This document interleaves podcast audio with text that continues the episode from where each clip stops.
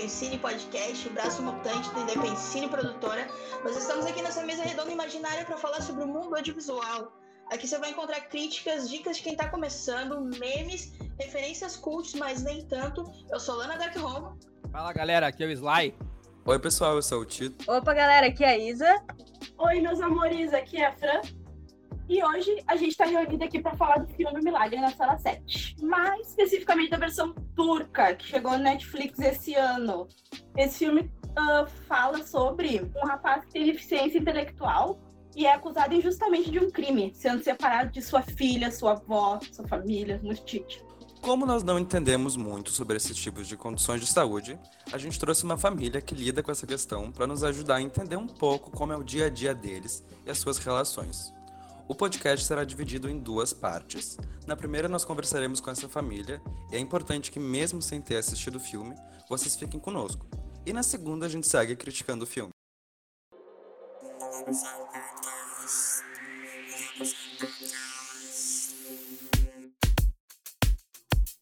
Ô, mãe! Ô, mãe!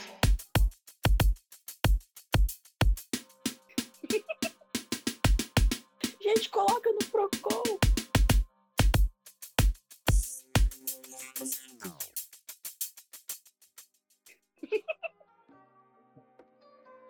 Lembrando que o espectro autista não é o mesmo que deficiência intelectual, mas é muito confundido com.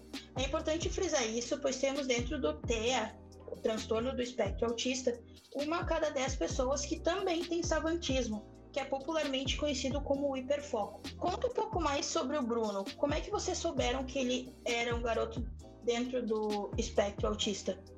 O Bruno, entre uns dois, três anos, a gente achou ele meio diferente. Começou a falar mais tarde, até para caminhar mais tarde. E a gente achava que ele, ele ficava muito no mundinho dele, assim, de tanto brincando, que não brincava com outras crianças, brincava só com os brinquedinhos dele. Uh, gostava muito de deixar tudo organizadinho, que era pequenininho com pequenininho, os brinquedos tudo organizado. A gente acabou ele levando ele no médico, fazendo os exames tudo e constatou que ele era autista. Você já tinha um conhecimento mais ou menos sobre o espectro? Não, nada de conhecimento e assim parece que depois que a gente ficou sabendo do Bruno que começou a aparecer assim autista tá ali aqui nas escolas. A gente sabe que os pais eles têm a ideia de criar os filhos da mesma forma, sem fazer aquela diferenciação, todo mundo igual, assim. Como é que foi para readaptar essa realidade? Porque a forma de tratamento que vocês teriam com o Bruno teria que ser adaptada para a realidade dele, é isso? Sim, mas igual o Bruno vai para a escola normal, porque eles têm que, no caso, aceitar a criança autista, né? E o Bruno com 16 anos é um guri que precisa muito de mim para botar roupa, para dar banho, né? Às vezes quando vai no banheiro, ele não tem a, totalmente a coordenação motora das mãozinhas. No colégio aprende assim a, números, faz algumas coisas, desenho, de pintar, escrever que ele não escreve por causa dessa coordenação motora. E como é que é a aceitação das crianças com ele? E já está acostumada desde a segunda série, no caso ele está na quinta e é sempre a mesma turma. Professora também, as professoras todas já conhecem ele. Aí para ele essa coisa de vir desde a segunda série até o quinto assim com os mesmos coleguinhas, está acostumado e para ele tá bom. Brinca no, no recreio, joga bola e quando ele não quer os coleguinhas puxam por ele ou na sala de aula, se é para copiar alguma coisa, copiam para ele, sempre ajudando. Que o meu medo no começo, assim, era da, no caso das mães não aceitarem ele, né? Professor, a gente sabe que aceita. E eu fiquei com medo das mães achar ele muito grande, assim, que o Bruno até barba já tem, delas achar e confundir, assim, com uma coisa mais. Ah, ele é grandão para estar tá aqui, tem a turma das meninas, né? Mas o Bruno é bem infantil. E o Thomas, o que, que ele achou? Eu não sei se vocês estudaram juntos ou na mesma escola. Sim, sim, a gente estudou numa escola por algum tempo. E. É, eu sempre fiquei uns anos na frente dele, obviamente. Mas eu sempre tentei proteger ele, sei lá, tipo, eu sempre chamei a atenção das crianças que incomodavam ele ou olhavam estranho, coisas do tipo. E as crianças chegavam a mudar a forma de tratar ele? Eram crianças da mesma. Acho que acredito que não da mesma turma, mas eram crianças mais velhas que faziam isso? Algumas vezes sim, mas outras não, porque geralmente para no recreio, assim, então era, eram crianças mais ou menos da faixa etária dele até ele ficar mais velho.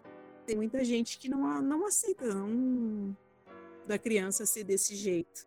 E no colégio eu tinha muito medo que acontecesse alguma coisa, mas foi normal. A cultura da escola influencia muito como os colegas recepcionam, né? Sim. Mas vocês já pensaram em colocar o Bruno numa escola justamente para pessoas com o espectro? A, a gente já a gente procurou uma vez, só que a escola que a gente tinha conseguido era crianças não digo assim autistas, mas crianças de cadeira de roda. E eu comentei com o pai dele, não, são, é diferente porque do estado mesmo eles pegaram e eles falaram assim: teu filho tem direito a ir numa escola, né? E eu fiquei meio assim quando eles disseram: ah, tal escola aceita a criança assim e vai ter uma ajuda. Isso é... daí eu fui na escola, olhei primeiro, mas depois gostei. Eu disse: não, eles dão uma atenção assim que ele precisa. Ele tem aula na parte da tarde, na parte da manhã, duas vezes por semana. Ele tem um, uma professora que fica só com ele ensinando as coisas. E é uma coisa que ele gosta. Educação física, eu achei que ele não ia fazer, ele tá fazendo. ele mesmo se puxa. Que ótimo. O Bruno, ele tem algum, algum hobby que ele prefira, assim, fora da escola? O Bruno gosta de assistir televisão, adora cantar. Tudo que é música de novela, é um pagode, tá ele cantando. Os desenhos que dá também, as aberturas, tudo ele sabe as músicas. E gosta de mexer no tablet dele. Quais as tuas expectativas para o futuro do, do Bruno, assim, em relação à sociedade, ele como cidadão? Eu sempre falo assim, ele sempre vai depender de mim, né? Tanto para fazer as coisas para ele, porque ele aprende pouco. Então, sendo assim, mãe do, do Bruno, sendo autista, a gente fica com medo de um dia faltar, de não ter uma pessoa que esteja do lado dele para até para proteger, né? Porque é difícil, assim, às vezes a, uma vez ele pegou ônibus, ficou estressado porque muita gente, né? E as pessoas olham diferente. Tem vários lugares que a gente vai que eles olham aquela criança, ele com 16 anos, com um brinquedinho na mão, acham que. Tem uns que já sabem, olham e dizem, não, ele é especial, né? Mas outros olham assim, o que, que esse guri grande quer com aquele brinquedo na mão? Ou assim, de xingar. Tem muita gente que não, não aceita não, da criança ser desse jeito para as pessoas que vão nos ouvir, para os nossos ouvintes, tu tem algum, alguma coisa especial para falar a respeito do tratamento pra, com as pessoas, não só do espectro autista, mas num geral?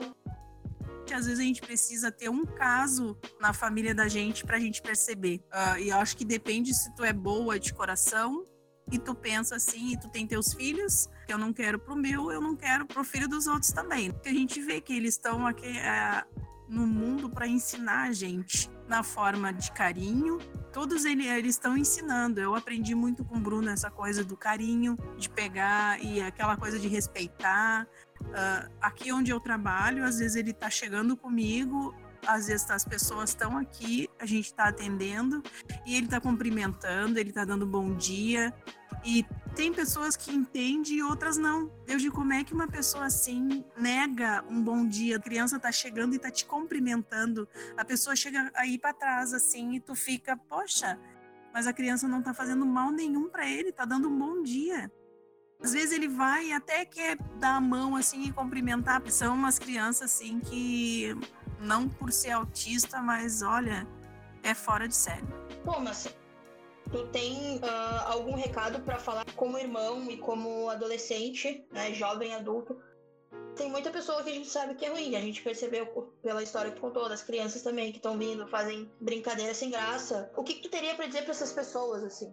Cara, só que melhorem, sabe? Que pensem um pouco antes de agir, porque geralmente é por impulso, às vezes as pessoas nem fazem por mal nem nada, é só tipo um susto de primeira, assim, as pessoas costumam não ser muito receptivas com pessoas diferentes, então é isso, tipo, respeitar, procurar entender melhor, ou sabe, ou simplesmente ignorar, por mais que não pareça, às vezes a pessoa que tem autismo fica bem magoada mesmo, tipo, ela, ela desanima bastante. Eu já vi meu irmão desanimando muito com os colegas dele, indo brincar e os colegas ignorando, então é um pouco triste.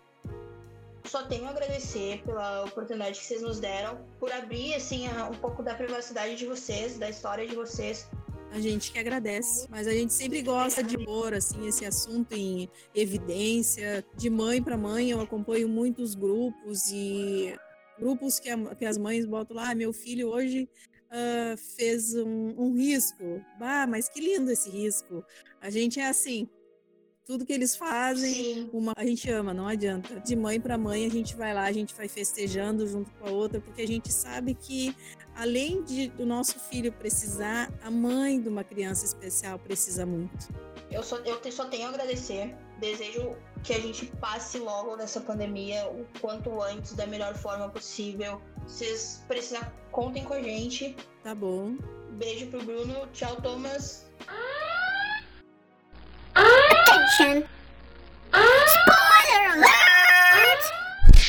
Então, gente, só pra fazer uma introdução chique, chicle aqui chicle do filme, pra quem ainda não assistiu, mas eu acho que todo mundo assistiu. Até minha mãe assistiu esse filme. Enfim, existem quatro versões dessa história, além dessa versão que tem no Netflix agora. A primeira foi de 2013, que foi lançado na Coreia do Sul. E essa até tem uma pegada mais ah, comédia do que o filme que a gente vai falar hoje. Depois teve uma versão na Índia em 2017. Ano passado teve uma nas Filipinas. Teve a turca, que a gente vai falar aqui no podcast. E esse ano estava marcado para ser filmada outra versão dessa história na Indonésia. Porém, com todo esse rolê do coronavírus, a gente não sabe se vai ser adiada ou não.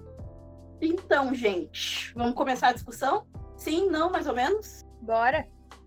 Ah, mais ou menos. Let's go. Mais ou menos. É. Tá, vamos começar com o diretor. Vocês conhecem o diretor? Nunca ouvi falar. Nunca ouvi falar. Gente, eu vivo numa Inclusive, bolha, eu peço- não conheço ninguém. Inclusive, peço esclarecimento de como pronuncia o nome dele. Alguém sabe? Eu nem vou falar. É, Mehmet Ada Öztekin. Meu Deus, Alana. Meu, que uma merda. sílaba que tu der errada, tu incorpora um demônio na tua casa. Com muito cuidado. que horror. Aí, gente, desculpa, foi xenofobia isso? Um pouco. Eu acho que um pouquinho. Só um pouquinho. Ah, não, já vou ser cancelado. Ô, meu, eu tô no fogo. Foi cancelado. Vai no Twitter de noite. Alguém, alguém tem, que, tem que trazer um pouco de treta, né? Ou que vai ser tu. Eu Gente, não sou. pode cancelar o Tito. Peraí. Fica aí a única ordem, não pode cancelar o título. Os outros vocês que sabem. Vocês que lutem. Peraí. Mermita da Osteken. Mermita da Osteken. Todos estão cancelados. Falta só a Lana, mas não precisa de muito. Ô, mas falando sério, eu tô achando legal isso da Netflix de estar, tipo, nos botando goela abaixo produções que não são hollywoodianas ou etc. Tipo, o Poço eu não fazia a menor ideia de quem era o diretor. Ah, era, aliás, o Tipo- primeiro grande trabalho dele. Esse aí eu também não fazia ideia de quem eram os atores, nem o diretor. Eu acho muito bacana isso. A gente tá sendo introduzido em outras culturas. Eu lembro do discurso do diretor do Parasita. Que falou que quando a gente rompesse a barreira da legenda, tá, tá, tá, ia ser muito legal. Pois é, foi isso que eu quis dizer. Foi por isso que eu fui pesquisar. E aí, foi isso que eu quis dizer com ele não tem envolvimento nenhum com Hollywood. Tipo, mesmo assim, o filme fez muito sucesso. E em grande parte foi por causa da plataforma que ele foi, né? Que ele, que ele entrou, né? Eu acho que agora tá muito em alta. Filmes assim, nesse, nessa- com essa pegada, sabe? Depois de Parasita, meio que abriu abriu os caminhos pra outras produções. É, americano que não sabe ler legenda que lute agora, né? Olha, É, xenofobia eles de novo. E eu acho também que, tipo, como não tá tendo muitos lançamentos de, de nada, assim, de Hollywood agora, o pessoal vai começar a procurar outras coisas também, né? Porque tá todo mundo em casa. Vai fazer o quê? Vai ficar assistindo Friends pra sempre? Por favor, não faça isso. O meu irmão faz isso. Por favor. Eu Meu faço isso. façam isso. O meu irmão vê. Friends já faz uns 4 ou 5 anos que ele tá vendo. Tipo, chega na décima temporada ele volta pra primeira. Eu não sei como ele consegue. Isso sou eu com o poderoso chefão. Ah, eu vou ficar em silêncio, galera. Batismo. Gente, galera. sabe uma coisa que eu, que eu tava lendo? Que as, as produções turcas têm esse, essa pegada dramática, sabe? Esse dramalhão todo. Eu não sabia. Eu também não. Tô É tipo Bom, eu também um negócio mexicano, assim, sabe? É, Sim, quando eu tava conversando com a Lani, eu falei, meu, eu achei o filme muito novelão. Muito É, eu, novelão. eu ia dizer isso, vocês viram, leram uma, da, uma teoria sobre o final. Bom, a gente vai chegar nessa parte, mas tem uma teoria sobre o final que pra mim aqui é muito novela mexicana. Muito novela mexicana. Olha, eu não sou de chorar, gente. Eu chorei do início ao fim. Por algum motivo. E a história nem é assim, tipo, meu Deus, vamos todo mundo chorar. Mas o que sabe, aconteceu comigo? Tem várias cenas pra- que são feitas pra te chorar, né? É, é, que eles abusam na cena dramática, né? Tipo, tem Aham. uns negócios forçados ali de câmera lenta. eu posso ser Tipo, bem fica sincero. 10 minutos na, na- no- focando no ator chorando, ou tipo, caindo no chão, ou sofrendo. Eu, eu vou dizer pra vocês, eu não consegui me comover com nenhuma cena desse filme e eu achei todas elas absurdamente previsíveis. Todas, todas, sim. Na verdade, teve só uma cena que eu falei, que me surpreendeu, que eu falei, ah, por essa eu não esperava. E eu tenho uma grande, uma grande, sei lá, pra mim esse filme, ele é um plágio de dois filmes. A Espera de um Milagre Uhum. e um, Uhum. aquele, o, como é que é o nome? Foi o primeiro que eu lembrei. O filme do Champagne com a Dakota Fanning, como é que é o nome? Eu sei que filme é esse, mas agora eu vou ter que procurar um nome. Cara, é, Porque é, eu não vou conseguir seguir a minha vida. ele tá no Netflix Uma também, lição ele é- de amor. Uma lição de amor, isso aí. Uma prova de amor é, o, é esse. Uma prova de amor é o com a Cameron, Cameron Diaz, que ela tem a filha com câncer e tem a outra filha pra, pra doar os órgãos. Ah, E tá. Eu acho que o filme seria mais bacana se tivesse, tipo, focado um pouco mais no momento político que eles estavam vivendo. Real. É. Eu acho Ou eu um pouco fiquei mais de muito ênfase na cultura. Eu fiquei muito curiosa o filme inteiro, tanto que depois do filme eu pesquisei o que, que tava acontecendo. Tipo, essa parte do contexto político me deixou mais curiosa do que a história mesmo, no fim das contas. É, eu É que é, eles quase sofreram outro, outro golpe, né? Sim, o terceiro, Agora meu. foi, foi Sim, quase, até né? hoje tá rolando. Aham. É, e até É, pelo- hoje tá sendo quase. O que? 2016. Eu acho que eles sofreram outra tentativa de golpe militar. Tipo, duas mil pessoas foram condenadas à prisão perpétua, um baita rolê. Não, e eu não sei se vocês leram o link, tipo, o golpe que tava ocorrendo na época do filme era o terceiro golpe seguido militar. Tipo. Sim, tava, tipo, acontecendo golpes de 10 em 10 anos, basicamente, né? Teve um, tipo, Sim. em 60, outro em 70, outro em 80. Ai, gente, deixa eu só ler um negócio que eu vi no Twitter agora. Como é o nome do negócio que faz felicidade no cérebro? Acetona? Serotonina. Eu respondi, tá ligado? Mas.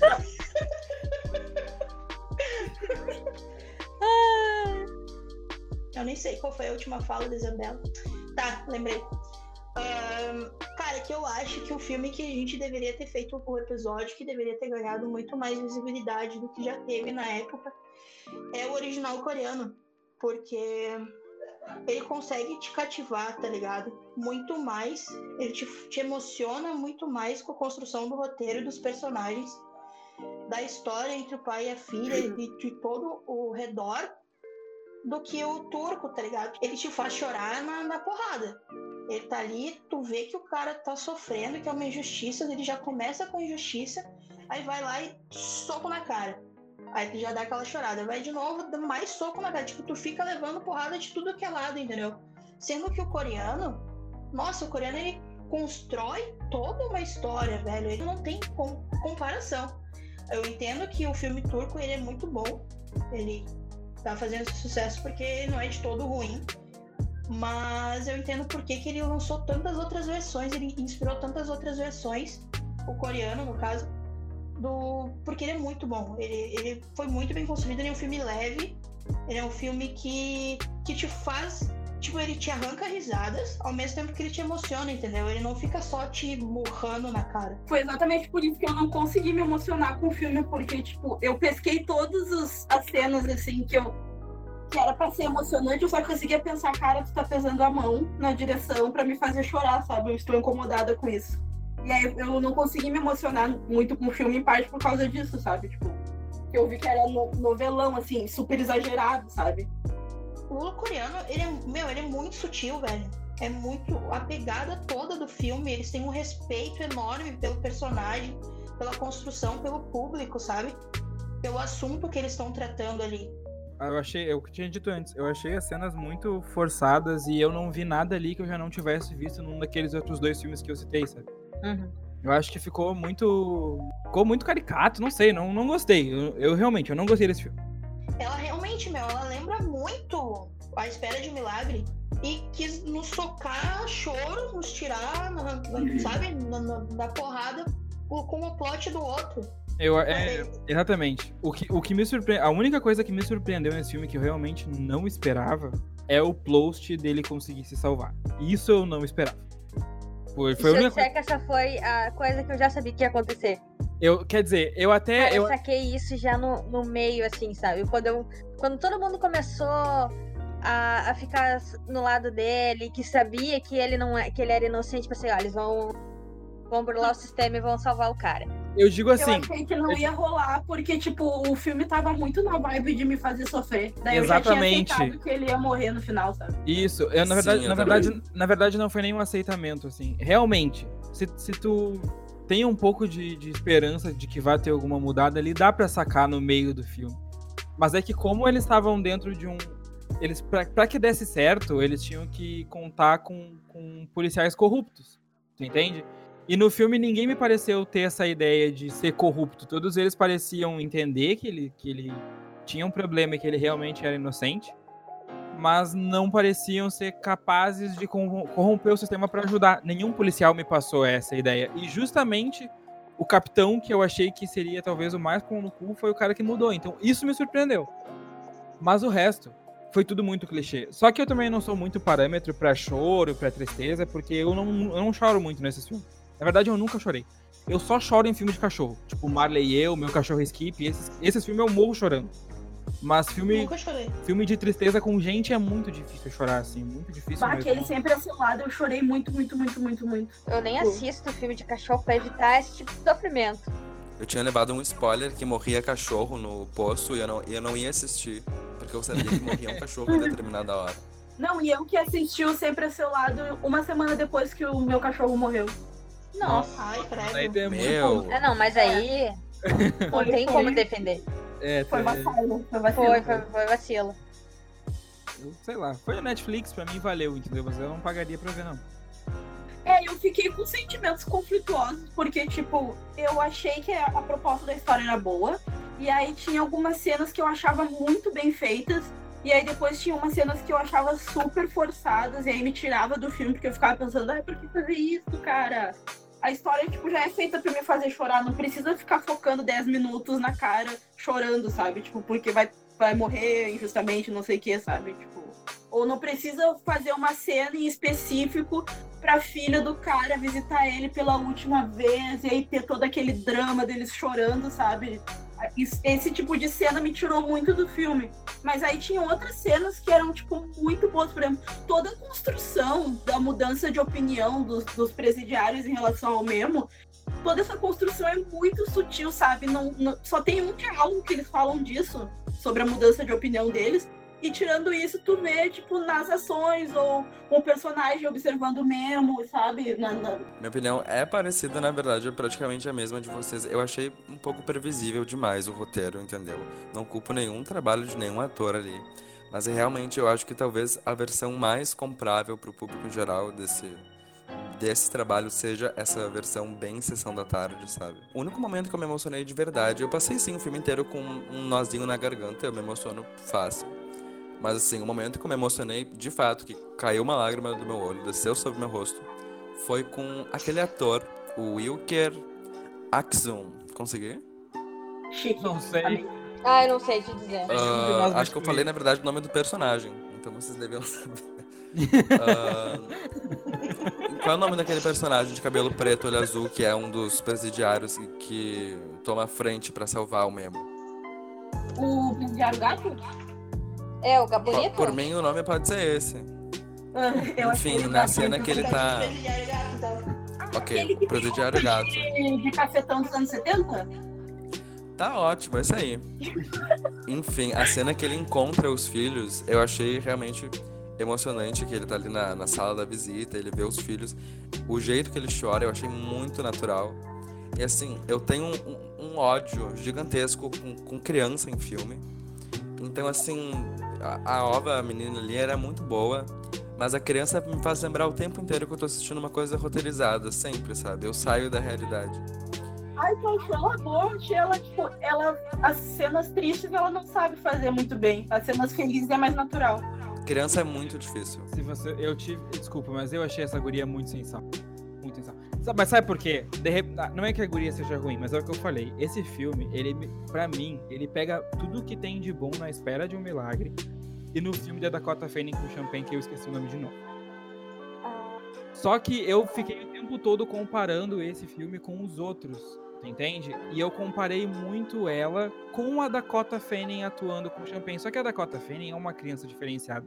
Tipo, na, na época, quando ela era. Ela já não é mais criança, né? Mas todos os filmes que tu pega dela quando ela era pequena, a guria, ela era sensacional. Ela não parecia uma criança.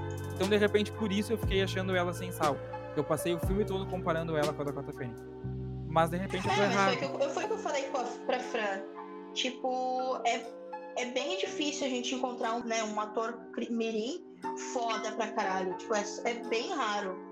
Se tu for ver, a maioria dos filmes a gente acha, hum, ai que legal, criança. Sim. Sei lá, meu, a guriazinha do, do filme coreano. Não sei se porque eu comparei com a atuação da outra ou se ela realmente era muito boa, mas eu gostei muito. Geralmente não é um puta trabalho que vai destaque, que dá um super destaque, mas é passável, sabe? Tipo, fica ok. A criança tá ali. Mas nesse filme a guria me incomodou muito, sabe? Ela parecia muito que tava lendo. Tipo, Ela parecia muito apática. Isso, exatamente. Parecia que ela tava lendo o roteiro ali. É, meu, que assim, tipo, quando é passável e a criança não é aquela coisa, nossa, uh, puta talento infantil, é porque a criança se encaixa no roteiro, sabe? É um roteiro mediano pra uma atuação mediana. Ali a gente Sim. tava tendo um roteiro que era pra ser muito top, que teve atuação realmente. O, o que faz o mesmo, tipo, ele foi uma. Achei forçado, achei. Mas ele foi uma puta atuação. Mas sabe que eu gostei da atuação dele? Porque eu acho que pro fim do, do que eles queriam pro filme, eu acho que se encaixou, porque claramente a motivação deles era fazer um negócio tipo, senta e chora. Sim. Então eu acho que eles. ah, eu acho que ele acertou, tipo, no tom da atuação dele. Minha opinião, porque eu acho que o filme foi muito. ah, como foi muito dramático, precisava de um negócio muito gritante. Sim. E ao mesmo tempo, nesse tipo de filme, eu acho que eles tentam se esforçar pra não dizer que a pessoa tem tal tipo de deficiência. Então ele tinha que fazer uma atuação mais geral, sabe? E tipo, Aham. Mas é, isso foi uma coisa que me incomodou um pouquinho, sabe? No, no filme, porque não- meio que não explica nada. Joga as informações. E aí tu, tu tem Sim. que ir montando, tentando entender o que, que tá acontecendo. E isso eu, não, isso eu não gostei muito, assim. Eu acho que tem muito ponto, muito fio solto, sabe? Mesmo que eu tenha É, chorado no fio solto. teve várias coisas que eu fiquei me perguntando, tipo, o negócio da ditadura, como é que o. como é que botaram um cara benevolente lá no, de, de, chefão- de chefe da prisão. Outra coisa, foi o crime do Yusuf lá, né? O velho que via. Esse Então, ninguém entendeu, Ah, eu li cara. uma Não, não, coisa não, doida sobre isso. eu vou dizer, eu, eu e li eu também fiquei uma tipo, teoria. tá, os militares são todos super. ah, são todos super estritos, eles têm os olhos em tudo que é lugar, não, não dava pra salvar o mesmo.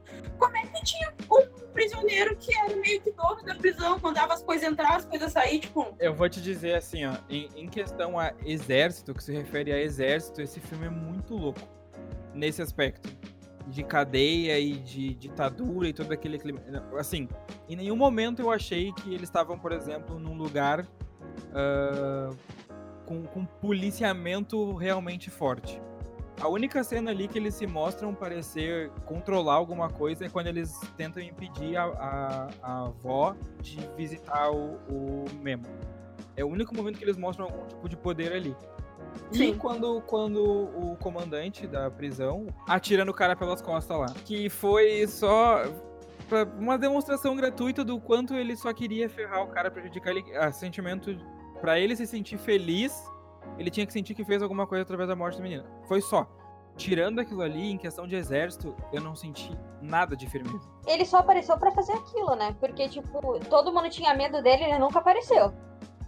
E Parecia vocês perceberam na hora também, na hora que da cena, vocês também perceberam, ah tá, ele vai matar o, o cara agora. Sim. Sim, Sim, nossa.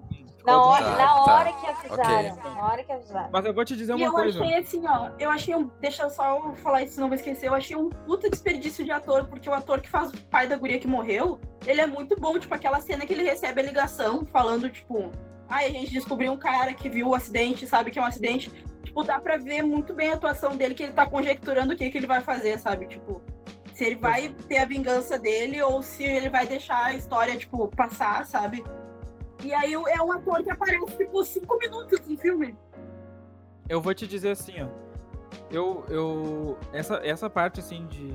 Eu não senti em nenhum momento. Cara, eu, eu sei que o filme se passava numa tentativa de. Uma, um golpe ali. Porque tá no roteiro, porque a gente pesquisa o filme, porque a gente viu algumas cenas relacionando exército como se fosse o policiamento padrão da cidade. Mas em nenhum momento eu senti como se isso fosse um problema no filme. Tipo, na história do filme. Todo mundo parece compactuar com isso muito bem. E se não fosse esse acidente ter acontecido com o Memo, com a menina, no caso, e o Memo ser responsabilizado, pra nós não ia fazer diferença nenhuma na história. Então não tem nenhum outro momento que o filme mostre isso. E se o Memo não tivesse cometido o acidente com a guria. Na verdade, se, ele- se o cara não tivesse matado o desertor lá, que também no fim não serviu pra porra nenhuma. Porque o Memo já. É que assim, o Memo. É que assim, vocês é pararam- só pra ter plot twist do plot twist bem novelão mesmo. Exatamente, porque o que acontece? O, me- o cara desertou, beleza, ele desertou. Daí ele serviu de testemunha pra guria. E a guria passou adiante e ele fugiu. E daí achavam que a guria tava meio que, talvez, ah, querendo acreditar pra ver o pai livre. Que já é bem clichê por si só. Basicamente, isso é 90% do filme de drama. Só que, tipo, se o cara tivesse lá ou não tivesse lá, o Memo já tinha mostrado pros colegas de prisão que ele era incapaz de fazer uma coisa da, daquelas. Ele já tinha, já tinha se mostrado inocente ao ponto deles duvidarem da sentença que ele tinha recebido. Ou seja, talvez se o cara não tivesse só confirmado de boca ali pra eles, porque a confirmação foi de boca até ele morrer, eles já, já tivessem tido a postura de querer fugir com ele de qualquer jeito. Então, no final das contas, é só um monte de cena aleatória pra justificar um monte de coisa que já tava justificada. E acaba não fazendo um pouco de sentido isso pra mim. Fica muito chato, Exatamente. fica maçante. Esse negócio do- dos militares, agora que tu falou, percebi que eles só apareciam quando era pra tocar um terror. E na maioria do tempo eu até esquecia que tava ocorrendo uma ditadura. Exato, exato. sabe? Exatamente. E outra coisa, como que ninguém soube que estava acontecendo aquilo que eles estavam procurando um desertor? Como é que eles não sabiam que tinha um desertor? Se eles são tão fodão. Exa cara, levou. Eles Real, só real. descobriram. Fugiu. Ele- olha só, É, por, por- o cara por isso que eu fugir do exército e ninguém foi atrás. por Não, isso que eu e falei era durante aquela. Era, eles estavam fazendo uma marcha, não estavam? Exato. Como Por é isso, que não percebeu que tá faltando soldado ali? por isso que eu falei pra vocês que em questão de exército, esse filme não faz sentido nenhum. Porque olha só, eu não sei se o Tito serviu, acredito que nenhuma das meninas tenha servido, eu servi, tá? O exército, ele obviamente não é igual em todos os países, mas ele tem um certo padrão em todos os lugares. E parte da- do padrão, na verdade, do exército eh, corresponde à hierarquia e disciplina. E dentro disso, ah, tem vários pilares. Cara, é extremamente importante um efetivo saber com quantas pessoas tá o seu, quantas pessoas tá no seu efetivo naquele determinado momento. Se tu vai sair pra fazer uma marcha, se tu vai sair pra um campo, se tu sai da, da base com 50 bonecos, tu tem que voltar com 50 bonecos. E isso vai ser contado, vai ser fiscalizado principalmente numa situação de guerra, numa situação de combate. É extremamente im- impossível passar uma, uma um, um grupo, um- uma tropa com um número X na, na saída e voltar com um número X na volta, um número Y na volta. Não tem como. Então, Sendo que era o uma marcha, não era uma, uma, uma luta, não era nada, né? o fato deles só se tocarem que o cara desertou porque a guria viu ele e, e depois, posterior, o, o- o comandante da prisão, o diretor, achar a arma, cara, eu achei isso assim ó, de uma extrema imbecilidade tremenda em questão de exército. E eu não sei como é o exército turco, mas eu duvido que um erro grotesco desse fosse passar por qualquer exército. Eu acho muito difícil. Muito difícil mesmo. Eles Pois é, Se gente. fosse realmente uma coisa do, do general, ó, eu resolvi que ele vai ser o meu bode expiatório e eu vou matar ele pra vingar minha filha, mesmo que ele não tenha feito nada. Ele iria cuidar dele pessoalmente. Não deixar com outros. Ele ia tirar. Cara, aquela cena ali. Ele teria tirado na hora, ele ia ter matado. Sim, porque, tipo, ele é o general, ele não precisa dar satisfação pra ninguém, sabe? Tá, e aí. E outra É, coisa, uma- um outro ponto. Ele. Ali, a partir do momento ali que tá, vamos, pro- vamos pela linha de raciocínio da qual ele queria justiça. Ele era um cara bom, entre aspas, que queria justiça. Mas vamos partir desse ponto. Beleza, ele não matou o cara ali, aí ele mandou o cara lá pra, pra, pra ser preso, enfim, meio que impediu ali de ser feito um laudo real da situação psicológica do, do Memo. Enfim, criou toda aquela situação e ele foi preso. Mas, cara, vamos lembrar que ele é o cara que descobriu a verdade e mesmo assim matou a testemunha pra justificar ele matar o Memo. Cara, se ele é esse tipo de vilão, esse tipo de pessoa, o que, que ia impedir ele de ir na avó, na filha que tava do lado de fora e fazer ele sentir a mesma dor ou aquela coisa bem mais clichê de vilão? Tipo, ficou uma coisa idiota. Eu não sei, cara. Eu não consigo gostar da, do caminho que esse filme levou. Não, não sei. Não sei. Pois é, eu acho que o filme, claro, vocês sabem, é, se passa numa ditadura. Uh, o filme, o protagonista tem uma deficiência cognitiva, mas o filme não é sobre a ditadura e o filme também não é sobre a deficiência cognitiva. São duas coisas que eu acho que estão ali dentro, mas de alguma forma elas estão naturalizadas. Eu acho que é tipo a maior crítica que a gente consegue pegar do filme, das coisas que estão no roteiro, é o fato de, de começar a cena com um anúncio de que foi proibida, a, de que acabou a pena de morte, nananã.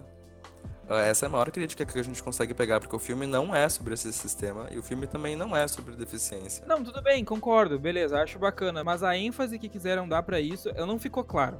Não, não ficou claro. É que não ficou claro a maioria isso ou não, foi furo, sabe? Tipo, sendo É. isso ou não, foi furo, sabe? Eu que não- nunca me, me, me alistei, percebi esses furos, sabe? Tipo, e fiquei chateada.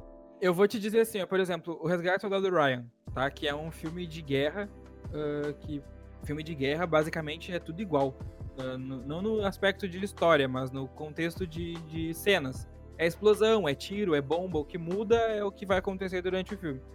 Aí tu pega esse filme, Resgate Soldado Ryan, que é nada mais consiste num pelotão fazer o que o exército nunca fez e resgatar o filho sobrevivente Aí tu pega todo mundo que pega um pelotão inteiro pra ir salvar só esse cara e vai morrendo um cara a cada parte pra dar uma cena de, pra dar emoção, pra dar drama no filme. A proposta do filme não é a guerra, mesmo se passar num filme de guerra.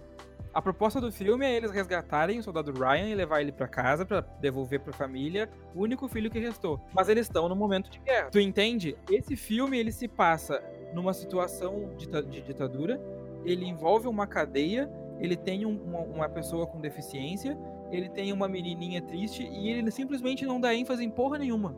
Não, e, o- e o cara passa mais trabalho porque ele matou o filho do chefão da ditadura, do, do, do general, sabe? Tipo, Ele caga em não, todas é- as partes que não ele sobre vai. isso, mas é um elemento, é um elemento importante pro roteiro, sabe? Eu sei lá, não se, sei. se, se era pra construir uma coisa tão nas coxas, então fizesse. Estou aqui apenas para falar do coreano, porque o coreano é muito bom. então fizesse como o coreano, que é a polícia. Ele é, tipo, acontece um acidente, mas não estão vivendo nenhuma ditadura, não estão vivendo nada. Tipo, Ou faz igual a Spirit de Life, sabe? Que, tipo, se passava numa época que não tinha ditadura, né? Nos Estados Unidos. Não sei se já teve ditadura nos Estados Unidos. sim, Mas, tipo, foi uma- um, um crime que gerou uma repercussão e a, e a galera queria ver, tipo, os locais queriam ver uma, uma pena de morte, o cara ser punido, sabe? Tipo, eu acho isso mais uma Crível. desculpa, né? pro- mais crível do que essa que eles botaram no filme, sabe? Eu fiquei chateado, assim. Eu acho que ele tentou. Ele, ele pegou vários elementos que te fazem criar sentimento e ele não soube usar nenhum deles. Essa foi a minha opinião, pessoal. Eu acho que ele falhou como ditadura, porque não parece que é uma ditadura. Eu acho que ele falhou como drama, porque o drama é um drama forçado. Acho que ele falhou como história pra te surpreender, porque ele não te surpreende em nenhum momento. Não sei. Eu não gostei desse filme. Pois é, meu, eu entendi o contexto do filme, entendeu? Tipo, vai, realmente a ditadura ficou meio merda, assim. Mas, tipo, passou, entendeu? Eu gostei do filme até assistir o coreano. Mas. A, a única cena, assim, ó, que não me desceu, que eu não. Ah, tipo, de- ah, não precisava existir é o da avó morrendo. Sim, meu Deus do céu, pra que esse sofrimento gratuito? morre, velho do céu. Então, ou deixa viva, ou não bota a velha na história, Exato, mas a avó tava ali só pra guria poder ficar com alguém enquanto o cara tava preso e não ser a professora. Era o único fundamento dela. Tipo, ela viu o filho ser condenado à pena de morte e naquela hora ali ele não morreu, ela não morreu, sabe? E a guria sumiu mais umas duas ou três vezes no filme e ela foi procurar de boa, sabe? Sabe aí outra, dessa coisa, vez ela morreu. sabe outra coisa que me incomoda nessa parte? É que assim, ela, no caso, o que dá a entender ali, que ela dá pra, a entender pra menina e pra nós, no caso, né, por tabela, é que ela teria força pra ficar ali até a guria ficar bem. Então, a justificativa dela pra menina, quando a menina pergunta pra ela o que, que vai acontecer comigo quando a senhora virar um anjo, ela fala: Não se preocupe, eu vou estar aqui até tu crescer. Óbvio, não existe nenhuma garantia de que ela tá lá até viver, mas dá a entender que a força dela naquele momento não era necessariamente de tirar o Memo da cadeia. Isso com certeza. Mas fundamentalmente deixar a guriazinha bem amparada. E com certeza, se, a guria, se ela visse que a guria tá numa situação de perigo, eu duvido que ela. que morrer seria, tipo, a primeira opção. Não que seja uma opção morrer, mas, tipo, eu duvido que seria naquele momento. Talvez ela morresse depois, mas não antes de ver que a guria tava bem. Sei lá, ficou estranho. Eu, não... eu acho que, Essa eu não cena foi filme. tão dispensável quanto a cena do cara tomando tiro na cabeça. É, exatamente. Pois é, mas É, apesar disso, eu achei ela uma atriz muito boa. Ah, ela, assim, não foi aproveitada do jeito que ela devia. Logo no início do filme, ah, tem uma cena que a, a- a desgraçadinha da guria pequena tá perguntando pro pai. Ah. ah, O que, que ela pergunta? Tu vai, ah, tu vai morrer um dia? E ele responde: Não, vou ficar aqui pra sempre contigo. E aí corta pra a cena da, da avó ali. Ela faz uma expressão facial que, meu, eu senti a gravidade sendo puxada pra baixo junto com a cara dela, assim, sabe? Eu acho que Achei eu ela conseguia mu- saber o que ela tava pensando. Exato. Tipo, o que que vai acontecer quando eu morrer? Os adultos, nossa, velho, só elogios. É que assim, eu fico sem saber, eu fico sem saber o que falar sobre o protagonista, na verdade, por, porque eu nunca tive o convívio com uma pessoa com um tipo de deficiência cognitiva, então eu não sei se isso é estereotipado, se tá estereotipado, se não tá estereotipado. Outra, eu não falo aquela língua, e pra mim isso dificulta muito eu saber se a pessoa tá entregando um trabalho que eu iria avaliar bem ou mal, porque eu não falo aquela língua, eu não sei que entonação tu podia dar pra frase que tu tá dando, eu não sei nem que palavras tu tá exatamente usando. Mas assim, não é um filme que, que eu vá reclamar da interpretação de ninguém, a não ser, claro, da menina, mas a gente releva, né? Porque. Cinco anos. Gente, deixa eu só fazer um comentário que ficou me incomodando muito no final do filme, fora o final do filme, a cena do enforcamento. Eu achei muito feia. Por quê? Porque, tipo, beleza, o cara. Primeiro que não deram motivação pro personagem ir no lugar do, do Memo. Já começa aí. Quando dá a primeira cena, que não explica que né, é outra pessoa ali, que é só aquela sombra, eu pensei, puta, gostei desse. Dessa cena aqui, bem dramática, combina com, com todo o contexto que eles estão dando aqui. Só que aí depois, tipo, aparece o pé dele, tipo, cai, o banco cai e aparece o pé dele parado. Tipo, se a pessoa tá sendo enforcada, primeiro que ela vai mexer o corpo.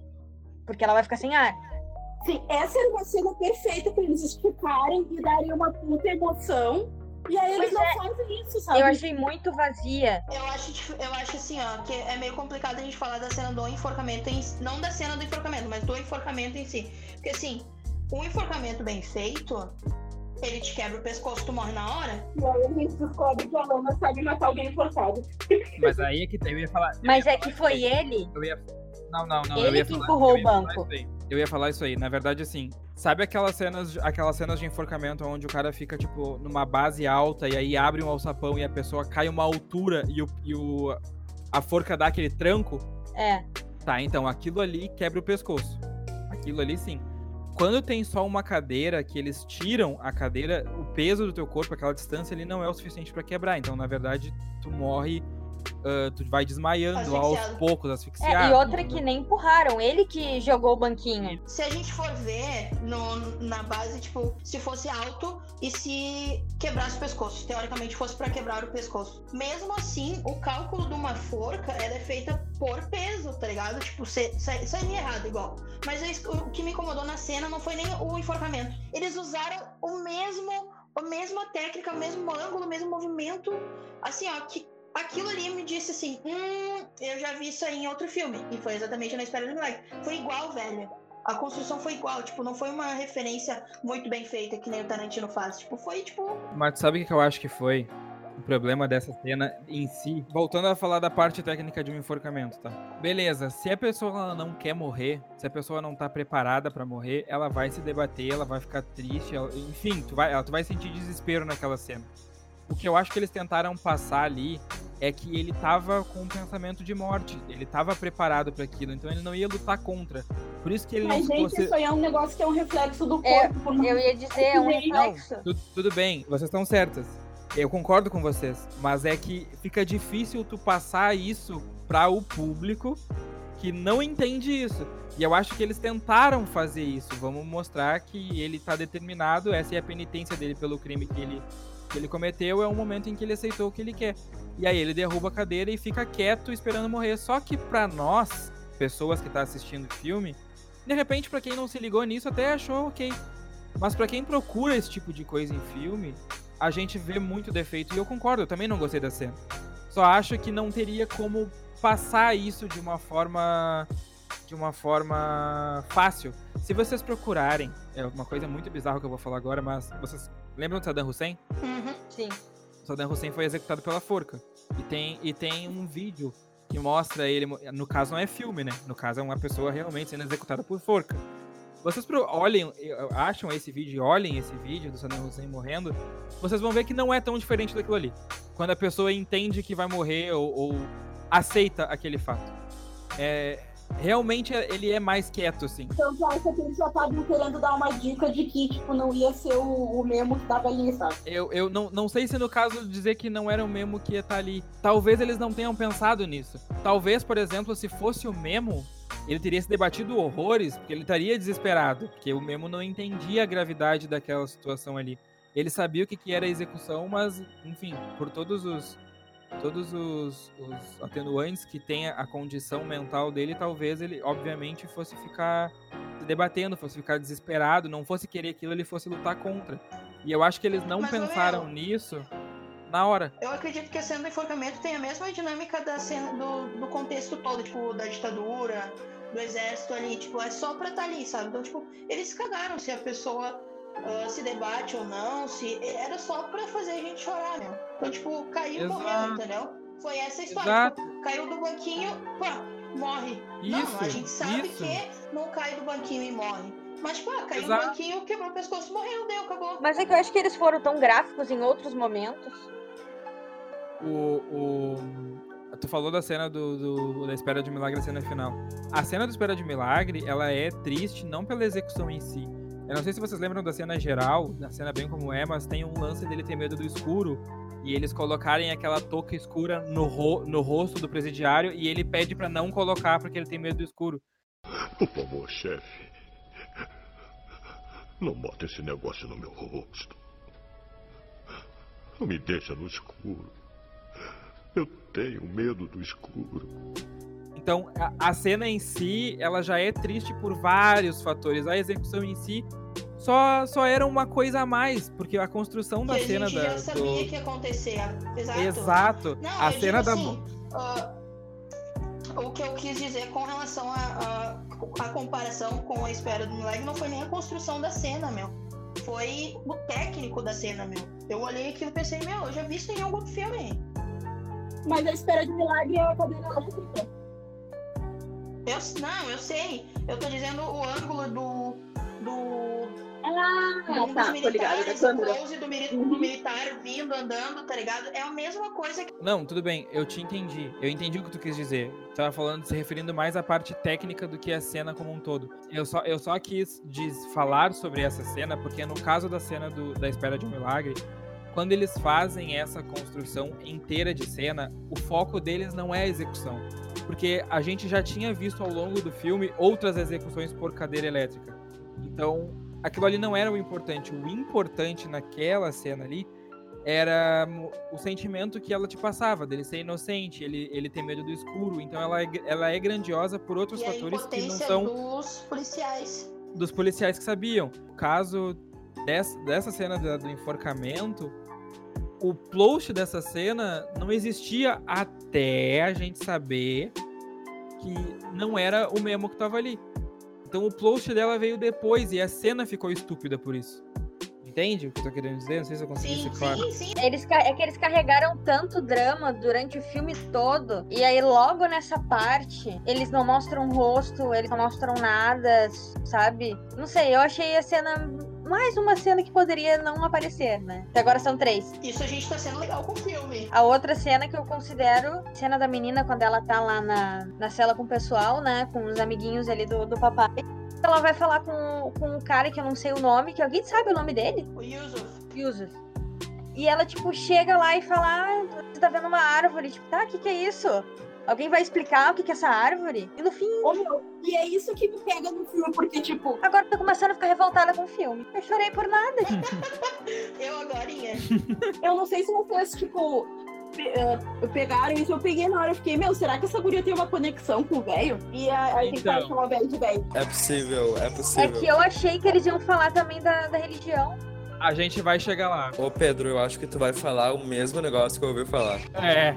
Eu ia comentar que, tipo, vamos falar dessa teoria aí, e aí vamos fechar. Ai, olha só, pra mim a gente pulava essa teoria porque eu achei uma palhaçada. Eu não sei qual é, me Vou contem. falar. É que assim, ó.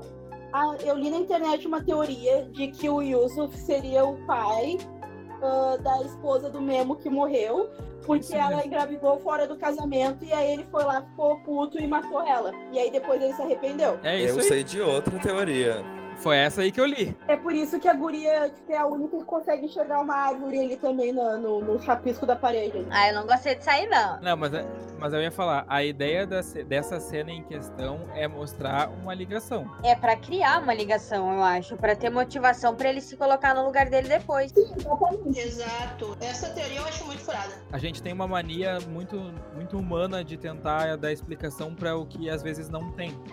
E eu, eu acho que essa, essa cena da árvore aí, o que eu entendi antes de ler essa teoria é simplesmente de que por ela ser uma criança e ela ter aquela brincadeira que ela fazia com o Memo de olhar para as nuvens e imaginar as coisas, eu acredito que ela é só uma criança que estava tendo uma imaginação e foi fértil tanto quanto a do velho. E acabou que ela, sendo desse jeito, conquistou o velho e ele fez o que fez. Foi isso que eu achei.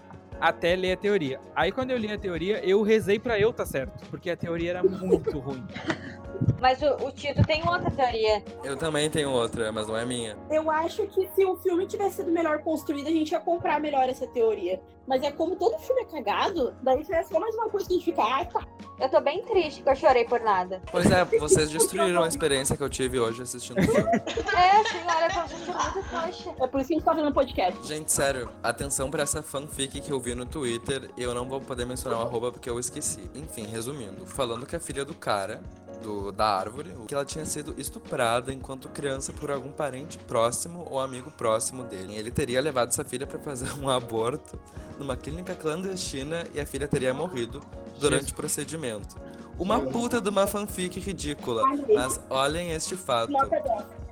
O aborto foi legalizado na Turquia até a décima semana de gestação, a partir de 1983. Olha esta fanfic. Eu, aí eu, eu prefiro muito mais essa teoria do que a teoria do. É, Ah, Eu prefiro preferir essa, né? As duas são É, ruins. essa, as duas são prefiro- ruins, claro, eu mas prefiro nenhuma. Entre a bosta e o cocô, vamos ficar com cocô. Eu vou dizer uma eu coisa. achei. Mas eu vou dizer uma coisa pra vocês. Essa caixinha, eu não sei o que, que tem nessa caixinha vazia, qual é que era a ideia dessa caixinha vazia, mas assim, ele fala do casamento em relação à idade do de casar sobre a filha dele, e eu acredito que é- o fato dela estar se preparando pro casamento dela, tava aquela caixinha na mão que ela nunca tinha visto até o cara dar pra ela, tenham realmente alguma ligação. Agora, o porquê que eles resolveram ligar esses dois personagens de uma forma tão aleatória e sem dar muita explicação, seja só pano para que as pessoas criem teorias. Porque, pra mim, eu não consigo ver um algo que se encaixe mesmo tendo estes fatos. ai, são umas teorias ruins, né, meu? É, Exato. tem que criar uma teoria melhor. Um comentário off, que tu pode cortar isso depois, Lana. Eu não gostei do poço. Do quê? Inclusive, acho que perdi meu tempo. Tá, sim, Isabela. ah, por gentileza, tu pode se retirar agora da nossa sala. Cala a boca. Eu não gostei. Tipo, eu entendi. Eu não Mas eu não gostei. tanto assim, mas eu fui silenciado no podcast. É, eu, vou te- eu também, eu gostei mais depois do podcast do que eu gostei realmente vendo o filme. Eu gostei do posto por causa do gore, né, meu? Eu adoro filme B, um troço nojento. Mas é só, assim, uma opinião pequena, assim, a gente pode deixar pra lá.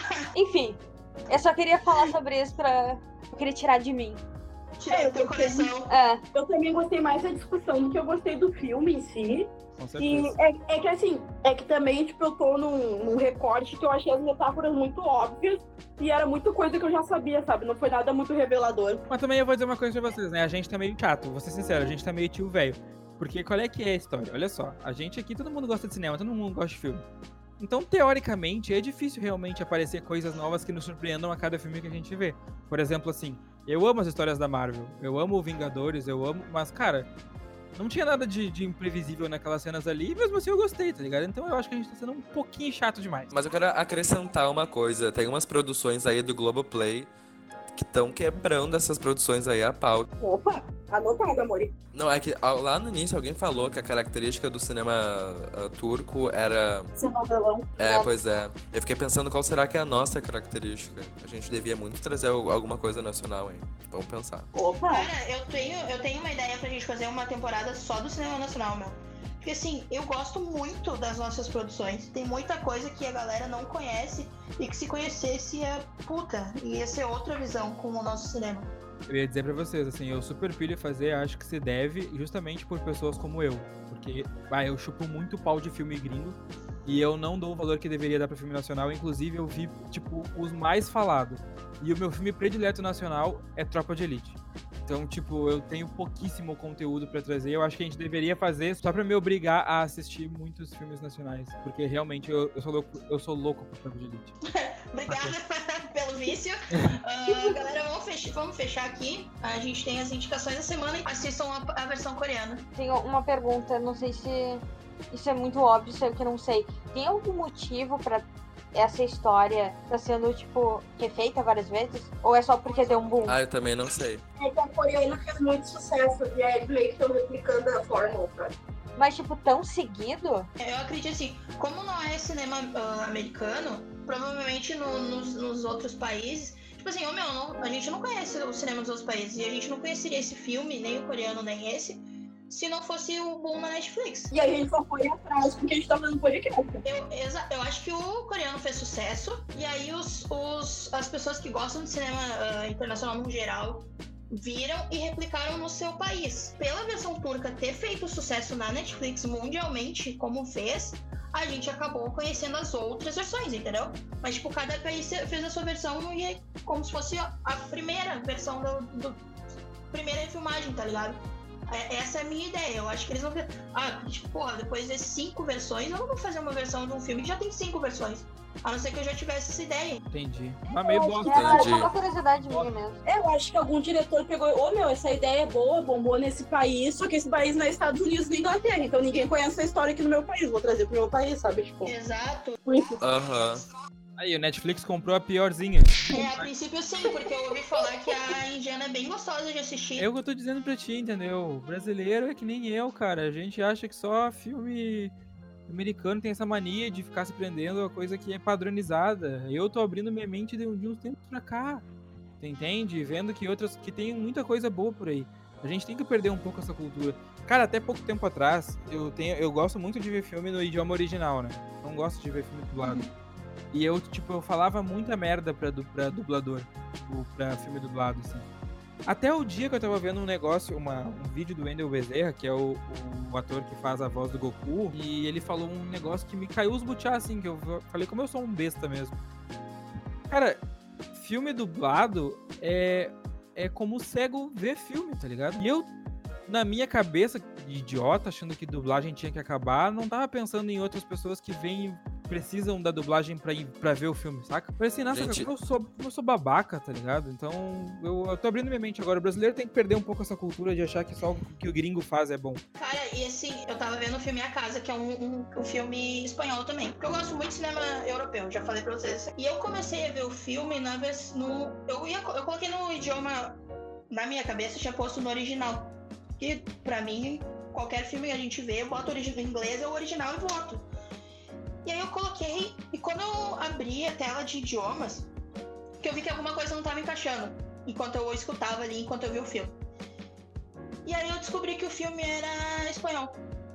E aí eu coloquei a legenda, em- a legenda não, a dublagem brasileira, a dublagem americana e o original. E velho, O, Brasil, assim, ó, é, tem a melhor dublagem. E não É a não melhor, é gente, ninguém. reconhecidamente É a melhor. melhor dublagem É a melhor dublagem. do, do mundo, É velho. É muito bom. É muito boa, muito boa. A mixagem. Ô, meu, eles conseguem encaixar a voz no filme. Se tu for ver a dublagem brasileira, tu bota ah, americana, bota no, no filme A Casa mesmo. E tu bota na versão americana, tipo, parece que o filme tá no. No fundo e a voz tá muito pra frente, sabe? Parece aquele, aqueles documentários do Discovery Channel que a pessoa fala aquela voz robótica numa voz que. uma- um cara de 40 anos com uma voz de um, um gurizinho de 17 num fundo todo distorcido. É um bagulho bizarro. Não, não, até que. Não, assim, eu já tinha visto outras dublagens americanas que é uma merda, mas essa, essa tava até boa perto. Mas, tipo, é muito inferior à brasileira, cara. Não, a, muito a inferior. dublagem brasileira, ela é a melhor dublagem do mundo. Ela é a melhor do mundo. É muito boa pra qualquer coisa, pra filme, série, desenho. Acho que Depende, depende. Filme, eu acho que a produção é muito boa, é muito bem feita. Tem séries que são muito bem feitas também. Mas, tipo, aquela série que eles vão querem lançar logo, tá ligado? Que entra direto na Netflix já dublada. Aí a gente já vê um trabalho mais tosco, assim. Não, Que eu não bem. curto muito. Eu acho Tudo que bem. não encaixa muito, assim. pra casos específicos eu concordo contigo. Tá, peraí, peraí, peraí, peraí. É só uma indicação da semana por semana? Não, pode falar. Tá, gente, eu tenho uma, uma indicação ah, que é. Vocês conhecem A Vida é Bela, do Roberto Buongiorno, principessa! lá da Itália. Meu, a, a hora que a guria entrou no presídio, começou a. e fizeram aquela brincadeira. Qual foi o seu. Como é que era? Sua doença, né? Daí eles explicando os crimes deles como se fossem doenças, problemas, enfim. Me lembrou muito o pai, pra vocês que não sabem, é, é, passa lá na, no Holocausto, na Itália, e o pai fazendo pro filho que toda a guerra que tá acontecendo é uma brincadeira, me lembrou muito. Então eu queria muito indicar, caso alguém não tenha visto. A Vida é Bela é um filme maravilhoso. Vale a pena derrubar as lágrimas. Bah, meu, esse filme, assim, ó, cada, cada milímetro de lágrima vale muito a pena. Puta E eu- que pariu, que E filme. eu, e eu vou dizer uma coisa, é- eu acho que até que meio que desse filme, esse é o Milagre na Sala 7 aí, roubou algumas coisas importantes, sabe? Esse filme, esse filme na verdade, o A Vida é Bela, apesar de toda a situação que ele vive, que ele existe, né, do holocausto e tudo mais, cara, é impressionante ver como esse pai tenta alegrar esse filho, cara. Tentar fazer ele acreditar que ele tá numa brincadeira, assim, é sensacional, de verdade, é uma boa indicação. Perfeito. Bah, maravilhoso. A indicação da semana é essa aí. Galera, assistam. Quem não assistiu. Eu posso indicar a série que eu vi? Pode. Gente, putz. Então, É. deixa. Tô desempregada. Não, tu falou, tu falou pra mim que tinha dois reais na carteira no começo da gravação. É. Eu lembro disso, tá gravado. Amado, não, eu só vou pagar quando sair o auxílio, pode ser? tá em análise ainda. Vai se fuder, Bolsonaro dá meu dinheiro. Tá, mas enfim. Pode botar isso no podcast. né? Tá. Eu quero indicar uma série da Netflix, porque que é assim, ó. Dependendo do teu humor, tu pode chorar, ou tu pode só passar raiva que nem eu. Que é Surviving R. Kelly. Uhum. Conta a história desse rapper que ele é muito famoso desde o final dos anos 90 e conta todo o histórico dele, dele ser um predador sexual, que ele se relaciona com crianças, com meninas menores de idade. Ele casa com essas meninas e desde 2018 ele mantém essas, ah, várias dessas meninas em cativeiro na casa dele, fazendo abuso psicológico e ninguém faz nada. Tipo, as pessoas começaram a discutir isso no passado e o cara faz isso há 20 anos. E, enfim, é uma série que tem bastante descrição gráfica, traz várias testemunhas de várias mulheres que conseguiram fugir dele ah, e sobreviver, né, ao relacionamento com ele. Então, se alguém for mais sensível, eu não aconselho. Mas se tu quiser parar de chorar e começar a passar raiva, é um bom jeito. Eles contam na série que, tipo, toda vez que ia sair um escândalo dele, dele saindo com uma guria menor de idade, ele lançava um hitzão, assim, pra abafar o caso, sabe? Então, tipo, a Believe I Can Fly foi isso. Teve Wonderful. um, Lembra de Wonderful. Wonderful? também. Ai, sério, eu fiquei tipo, meu Deus, minha infância foi destruída. Ele canta Mas- várias músicas conhecidas. Aham. Então é isso, agora a gente tem um momento cartinhas ouvinte. A galera que ouviu, muito obrigada por ter nos ouvido hoje de novo, ter dado o feedback do, do nosso episódio piloto sobre o poço. A Luana Lourenço mandou dedinhos felizes lá na nossa caixa de mensagens. O Rogers mandou que gostou muito, quer saber o novo, o novo episódio, já vamos mandar para ele.